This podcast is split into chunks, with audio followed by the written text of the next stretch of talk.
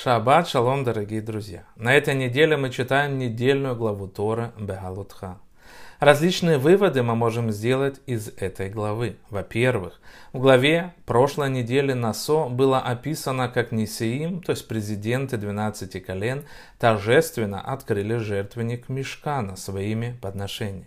Наси, то есть главный, должен был наблюдать за этим. Им был Агарон, председатель племени Леви, который не делал никаких подношений на открытие мешкана. Племя Леви не было допущено к участию. Аарон считал, что Бог еще не простил ему грех золотого тельца. Но Аарону не разрешили принять участие, потому что Бог придумал для него другой путь чести. Он должен был получить мецву заповедь об изготовлении миноры, светильника, и потом ее зажигать. Бог утешил Аарона, не грусти, мой дорогой, у меня есть мецва для вас, более важная, чем любое другое приношение. Ваши правнуки, Хашманаим, Маковеи, навеки установят праздник Хануки, в то время как открытие храма вождями племен происходило только один раз.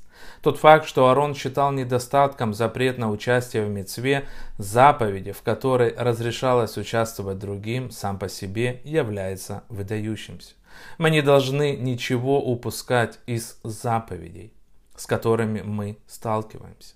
Во-вторых, хотя иудаизм это чистая религия, и мы верим в Машиях, нас волнуют чувства и дела.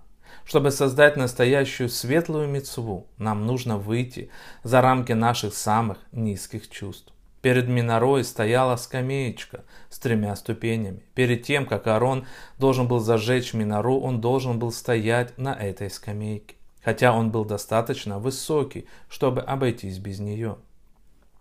Есть одна мешна из поучения наших отцов, в которой говорится, что ревность, страсть и жажда признания могут изгнать людей из этого мира. Если мы хотим распространять свет Торы, мы должны преодолеть наши эти три порока.